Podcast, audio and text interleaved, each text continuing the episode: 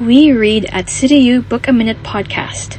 Linsangan Yani Kaye Castaneda, The Great Gatsby, F. Scott Fitzgerald. The book is about how a young man from Minnesota, Nick Carraway, decides to move to New York in the summer of 1922 to learn about bond business. There he lives in West Egg, the district of the New Money, next to his mysterious neighbor Jay Gatsby, who is in love with Daisy Buchanan. She's a married woman who lives in East Egg, the district of the Old Money. We follow Nick's narration of his summer experience in New York and learn more about the people who live there. I really enjoyed this book because, firstly, it had beautiful prose and descriptions, and great use of figurative language. Fitzgerald's writing really helped you feel the weight of the points he wanted to push. Here is a quote of what Nick says about Gatsby. There must have been moments even that afternoon when Daisy tumbled short of his dreams. Not through her own fault, but because of the colossal vitality of his illusion. It had gone beyond her, beyond everything. He had thrown himself into it with a creative passion, adding to it all the time, decking it out with every bright feather that drifted his way.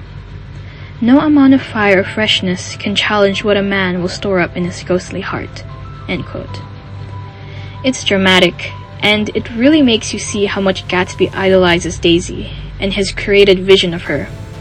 He truly loved the idea of her, the idea and the image he crafted from the brief meetings he'd had with her before he went to war. She was the representation of Gatsby's dream to be amongst the upper class who he believed to be carefree, elegant, and full of vitality. And this brings me to the other reason why I really enjoyed this book, which are the universal themes that are heavily embedded into it. Every single character in this book is flawed down to the bone. Every single one. Even Nick, our narrator, who claims to be fully objective, has contradicted this in parts of the book. Some of us are just more flawed than others. And it makes sense that everyone would be this way abhorrent like Tom at worst, and morally grey like Gatsby at best. Because this book is about the corruption of the American dream and the hollowness of the upper class, the two most prominent themes of the book. And these themes are universal, especially in our time where celebrities are greatly revered despite their many flaws like the Kardashians, or where billionaires and multi-million corporations have horrible labor and environmental practices. And despite the book taking place a century ago, we can still relate it to our modern society, and you can form many discussions surrounding the themes of the book. As someone who enjoys discussing book themes and modern societal issues, this is a big win for me. And the American dream. Let's talk about that for a bit. It's the belief that anyone, regardless of race and class, can attain their own version of success in a society in which upward mobility is possible for everyone. And I want to challenge that theme that the American dream is corrupted, because I don't really think the American dream was real in the first place. The reality is, not everyone can achieve success society is not open for every single person to achieve upward mobility.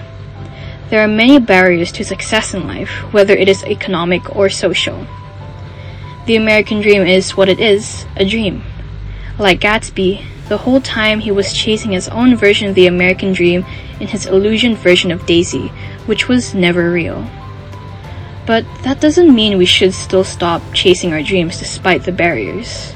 No matter how flawed Gatsby was, he is great because of his extraordinary gift of hope. He had a strong sense of determination to change, renew, and grow himself, which I'm sure many of us strive to do. Rather, the only thing we need to make sure of is that our dreams should strive for us to be better and keep going in life. The American dream may not be real, but our determination to keep our dream is. Overall, The Great Gatsby is a book that I thoroughly enjoyed reading, and I recommend everyone to try reading it as well.